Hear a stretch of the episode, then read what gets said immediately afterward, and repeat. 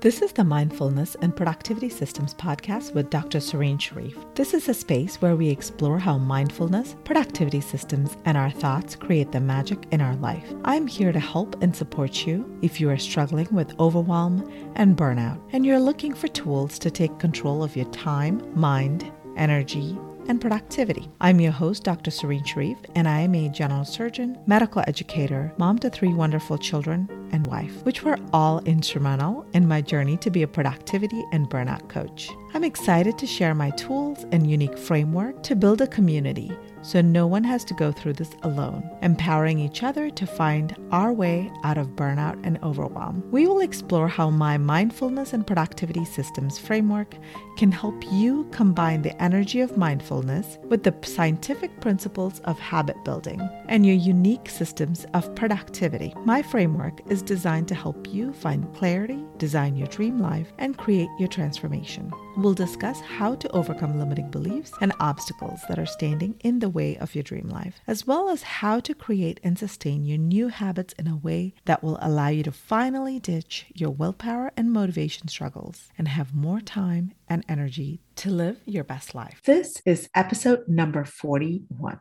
In our last episode, we talked about our life by design and connecting to our vision and purpose. I hope that you were able to take some of the actionable tips that we shared and apply to your life so you can see what are some small changes that you can create in your life that will really help you get to your next level. Now, as we talk about designing and creating the changes that we want to see, I want to send you a special invite. If you are ready to connect to your life, vision, and future self, create your 2022 vision board and set your goals and design the habits to create your best year ever, then please join my Create Your Vision for 2022 experiential masterclass scheduled for December 29th, 8 to 10 p.m. Eastern Standard Time. You can register at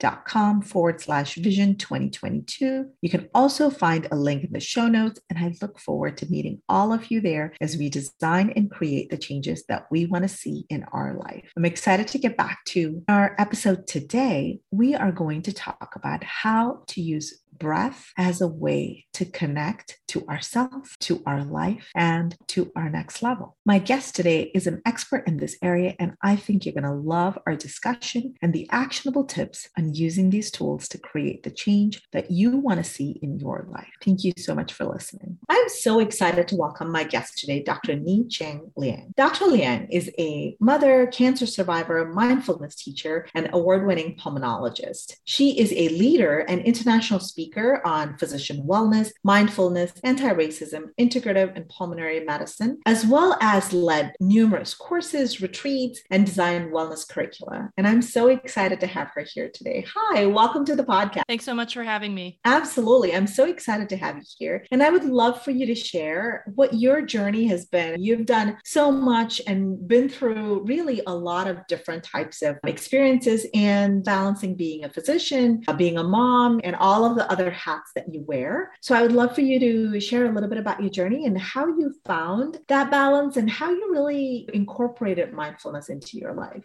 Sure, happy to. My journey has been more about taking care of myself finally. So, when I was diagnosed with cancer over 10 years ago, it was truly a wake up call for me in realizing that I needed to prioritize my health and wellness so that I could be around for not only myself, but my loved ones. And at that time, uh, I had one daughter, and she was about a year and a half, along with being in fellowship. So during the cancer survivor day at the cancer center that I was getting, there was Dr. Steve Hickman, who incidentally I just had on at the podcast and also for book club yesterday, who taught talked about mindfulness. And what he said really resonated with me on a very deep spiritual level, having been raised Buddhist. It took having cancer the jolt of motivation for me to start having a contemplative practice in the first place. And so from that experience, taking time off to get cancer treatment with chemo and surgeries, and then applying integrative medicine approaches to help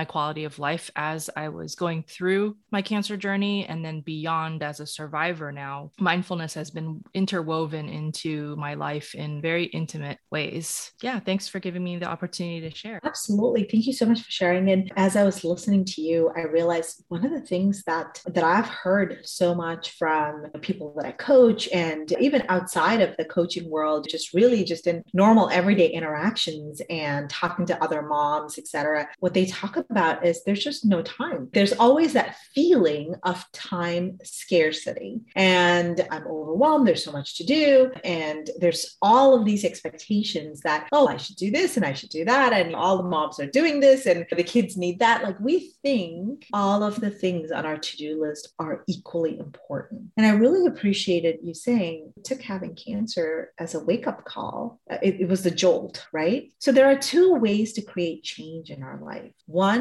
is when we hit a period of pain, there's something painful enough, it gives us that jolt, that wake up call, and we think, oh my goodness, this is not how I want to live my life. Okay. And, and then you, you create change from there. The second methodology, if you will, that no one really talks about or really pays attention to is we can intentionally create change. Yes, sometimes and a lot of times it takes pain for us to say ouch that hurt. I need to do something differently. But what if we really create a change by saying this is not the place that i want to be. This is not healthy for me. This is a place that i need to think about change. And then of course the process of change is completely different but making that intentional choice. I'd love for you to share a little bit on when you hit that wake up call and you decided okay something needed to change and you connected to that philosophy of building mindfulness and being present as the way that you were really going to transform your life. What were some of your thoughts and how did you actually affect that change? How did you create it? Yeah, so my thoughts surrounding it were more of a self ultimatum that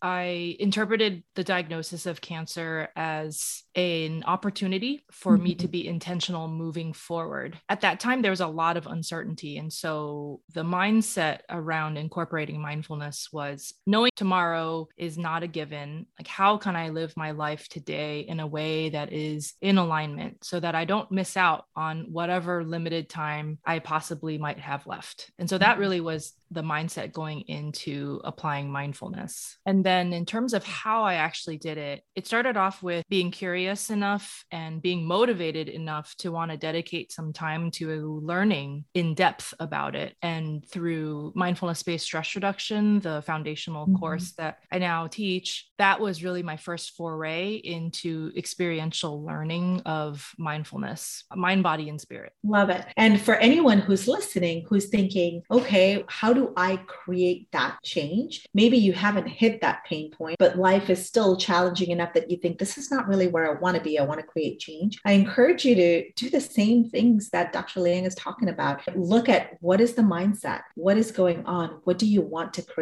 And then looking at actions and acquiring knowledge in a subject is always a great way to take action. We don't have to have all the answers. I love that you said, I'm going to first start being a student. I learned the things, and then now you teach it. And I've had the pleasure of being a student in, in one of your MBSR classes, and you're amazing and really opened my eyes to how can I use mindfulness in a way that I'd never considered before. I used to think mindfulness was really, okay, I need to find a place, I need to sit down, I need to meditate. This is the number of minutes that I need to do it, and all of the, the boxes and the boundaries that I put around concept of mindfulness. And it was really as I was going through burnout and hit that pain point of, okay, this is not good this is terrible. I need to make a change. But what if I hadn't waited until it was so painful, right? Like I'm just thinking back to even my own journey. What if I had said, you know, this is really a lot. I need to create change, but I don't know what to do. And I can promise you, mindfulness is absolutely the magic that changed my life and that have changed so many, as Dr. Liang can attest to herself from all of her teachings and courses. So I would love for you to share a little bit for someone who's a new student to mindfulness, who's maybe just being curious, like you said. They are in a point in their life, they're stressed, they're burnt out, they are overwhelmed. There is a lot. And for them, maybe mindfulness is just one more thing that is on their to do list, and they don't know how to make it work for them instead of being this another source of stress. Oh, one more thing I'm not doing. How can they incorporate mindfulness into their everyday life in a way that brings ease? It's actually easier than one would think. So, if you're listening to this podcast, you have a body, and our body is capable of so much. If we take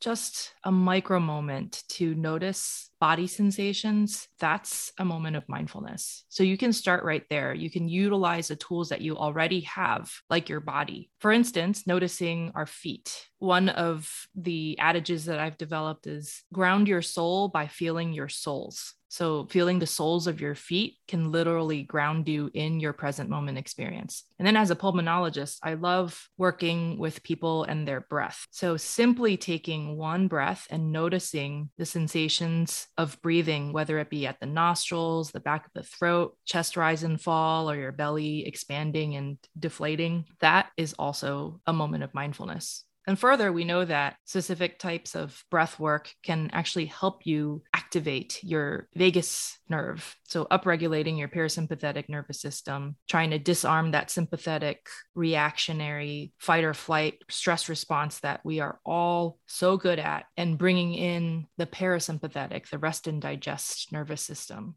I love it. And you know what? Until you pointed out right now, I did not connect the pulmonologist and breath work. That's awesome. You, you were meant to do this work. You find it connected in all places. I love that. You gave a lot of different ways of thinking. How do you really just bring these moments of mindfulness? It doesn't have to be this big old thing. You're like, you got to have a time and a location, all that stuff. You can do it right where you are. You can have a mindful moment right now. And it doesn't require anything other than our body. And I also love you talked about really connecting to our senses, connecting to our sense of touch. What are we touching? A sense of sight and smell. A sense of touch can even be going for a walk and feeling the wind, the breeze against our face. And if you are walking barefoot, you can really feel the connectedness to earth. And sometimes I have gone walking without shoes outside in my backyard, safe places, but really feeling the the grass or feeling the sand. And um, at the beaches, most of us, we walk barefoot and really connecting to our senses and what are we feeling with our feet and our hands? What are we seeing with our eyes and hearing with our ears? And those are all ways that we can build mindfulness. So one of the things that really changed how I used mindfulness as a tool was realizing there's so many things in my life that is happening. I was like wishing it away. There were times in my life that like, I wish this was over. I just want to somehow get this done. And especially like things with the kids, oh, they're being, they're so difficult. I wish they were older. And now my children are older. And I wish that I could go back in time and just snuggle them, their little baby feet and all that stuff that, you know, like time, we think this time maybe there's things going on that you really just want it to go, but time is precious and we don't realize how precious it is until it has passed. So if you weren't wishing time to be over or you you weren't thinking, you know what, this is just a hard time. But when I when I graduate, when I retire, when the kids are older and they've left the house, like then I will do X, Y, and Z. You're wishing time away from your present moment. And I think mindfulness is actually a great way to reconnect back to the moment we're in and build gratitude for what is going on. Because everything that we think we are unhappy with, someone else wishes that they could do. We think, oh, my son's being difficult there's going to be someone out there who wishes they had a son. I'm uh, annoyed at my hair is giving me trouble. Someone out there may wish they had hair. And really, we could apply that to any part of our life. And I really look, even things that I, especially things that I find challenging, there could be someone out there who wishes they had that challenge and how do I connect to that moment and build gratitude for that challenge? Because that's, I think, part of my journey has been just trying to find how do I build gratitude even when things are difficult. And it sounds like you've had very similar journeys and, and really just looking at what are even finding that gift in that moment of challenge for you. So, what were some ways that helped you stay grounded and stay connected to the moment? Particularly during the, the cancer journey, I started not just a sitting mindfulness practice and taking the mindfulness based stress reduction course, but mindful movement in the way of yoga really resonated with me. And then also because of the surgeries that I had undergone, I had to go through some occupational therapy and physical therapy. And so actually bringing a mindful intention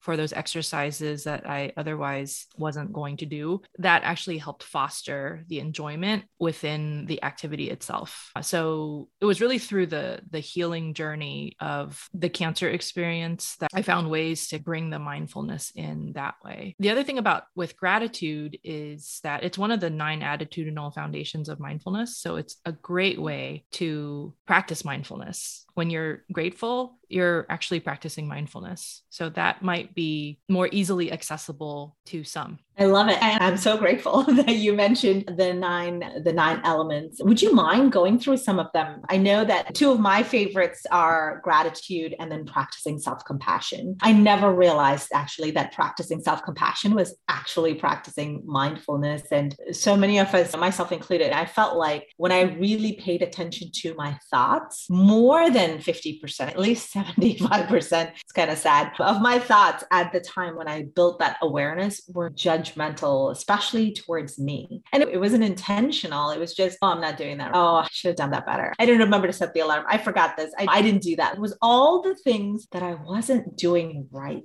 And I realized, wow, how do I even want to do more things? Because like you're so bogged down. And by intentionally practicing self compassion, what I realized is I could really let go of that like sense of that tight knot that was in my chest. It was the burden that was on my shoulder that every time I started to do something in my mind would be a litany of shoulds and oh could have done it better should have checked on this. Like just letting go of that i found much more present and able to enjoy it because i'm not thinking okay what am i going to screw up this time? So i think both of those have really those are just two of the elements. So i'd love for you to share the others and help our listeners just understand there's so many ways for us to connect to mindfulness. Yeah absolutely. And practicing mindfulness we know from literature largely from kristin neff's work in self compassion and others, that self compassion is part of mindfulness. So when you practice mindfulness, you also increase your capacity for self compassion. Mm-hmm. So they're mm-hmm. not mutually exclusive. So the other core attitudes of mindfulness are non judgment, acceptance, patience, beginner's mind, trust, non striving, letting go. And as we had talked about, gratitude. And then the last attitude is generosity. So tapping into any one of those things can be a gateway towards a mindful mindset.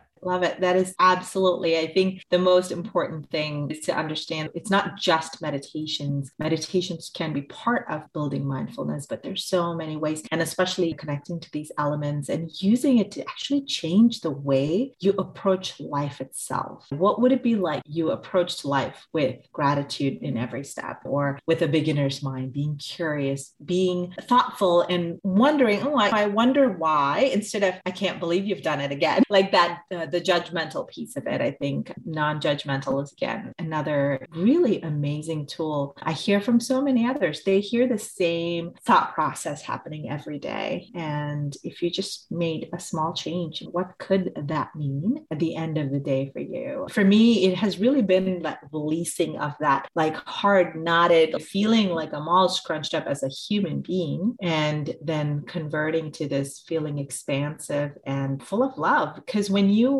give love to yourself and compassion to yourself, you naturally give it to others because you can't help it. But when you're constantly struggling with the judgment and the like, why, what's wrong, you know, kind of thing, then it's hard to extend it to others. And so if we really all practiced those elements, how amazing would it be? So thank you so much for sharing. I really appreciate it. Yeah, you're welcome. And speaking about habits, we have perhaps a tendency to make up rules and have expectations that don't necessarily really exist or they don't have to exist. And just mm-hmm. reminding everyone that mindfulness can be practiced anytime, anywhere, doing or not doing anything by anyone. Yeah. And I love that you said doing or not doing because we think it's all about doing things. And I heard, I forget now who said this, but someone had said, we are human beings, not human doings. So if we just focused on being present, being love, being compassion,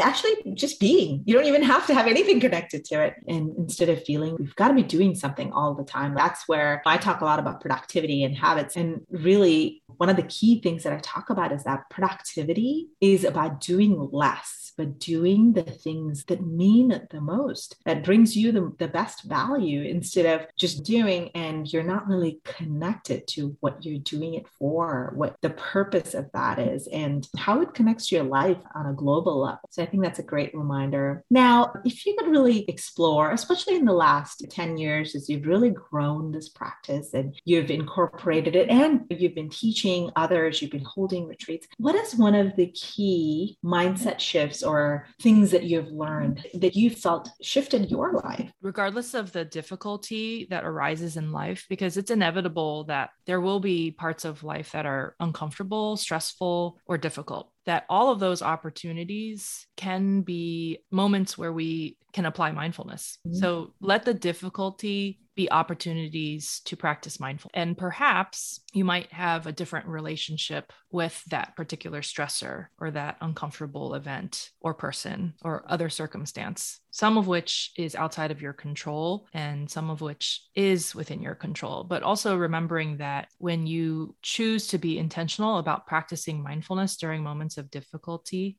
that in and of itself can help you get through that difficulty in a way that serves you better than had you chosen a stressful reactive response. I love that. It's so profound. I would love to explore, get into it a little bit more if you had any examples or details, because I really want people to get, because I think that is actually so important how we react and respond to something in our life. And a lot of times we're trying to get over it it or to move away from it, but we don't ever allow it to move through us or for it to move through our life and to build a relationship that is not like trying to hide it somewhere in some part of our consciousness, but really just say that this is an experience I've been through and embracing that. So I'd love to chat a little bit more and see if you had any specific instances to share. Many, many instances. Where do I begin?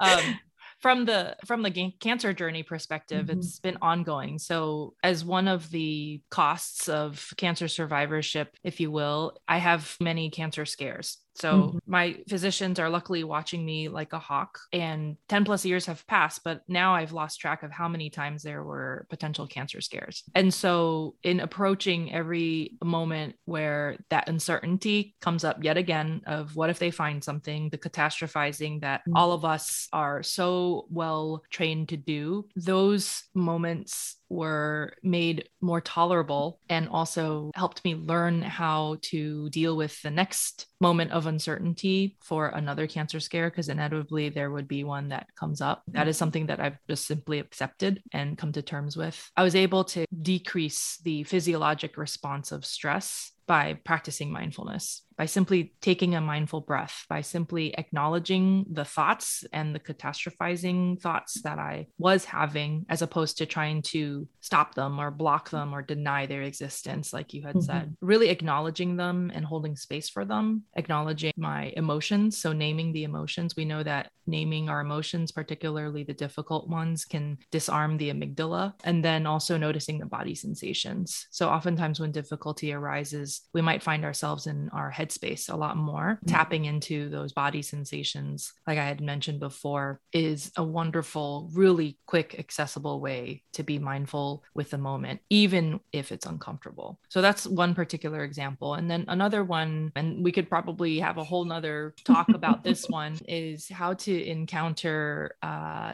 difficulty where there's like injustice mm-hmm. that you are witnessing or mm-hmm. even being a victim of, for instance. So mm-hmm. being a Chinese Taiwanese American physician. Unfortunately, with the COVID pandemic, I have experienced some racism. Mm-hmm. And in the clinic setting, for instance, from my own patients. And so rather than become super reactive and lash back with emotion and anger in a very unprofessional way that would have been damaging for me, not only physiologically, but also to the physician patient relationship, I tapped into curiosity. What were the emotions that I was feeling in the moment? What body sensations? And then tapping into curiosity about why did he actually say that? What were his emotions and what kind of thoughts and beliefs did he have going into that statement? So I think really helped diffuse the situation in a way that was more productive as opposed to fighting back. And it's not to say that there's complacency in that approach, it's more about coming back to intention. Yeah, sure. I could have definitely yelled at him and walked out of the room and kicked him out of my practice, but there wouldn't be any learning. There wouldn't be any mutual learning. There wouldn't be any bridge building about mutual understanding or the facilitation of further, deeper human connection, even in the face of discomfort. So rather than shying away from that or letting my angry reaction take over and completely mm-hmm. shut down communication, I chose to ground into my mindfulness practice and tap into curiosity, noticing the judgment that inevitably arose, acknowledging it for being there, and coming away with a better understanding of where that statement was coming from, and hopefully ultimately changing his mind into one where there was more acceptance and tolerance and also curiosity and common humanity.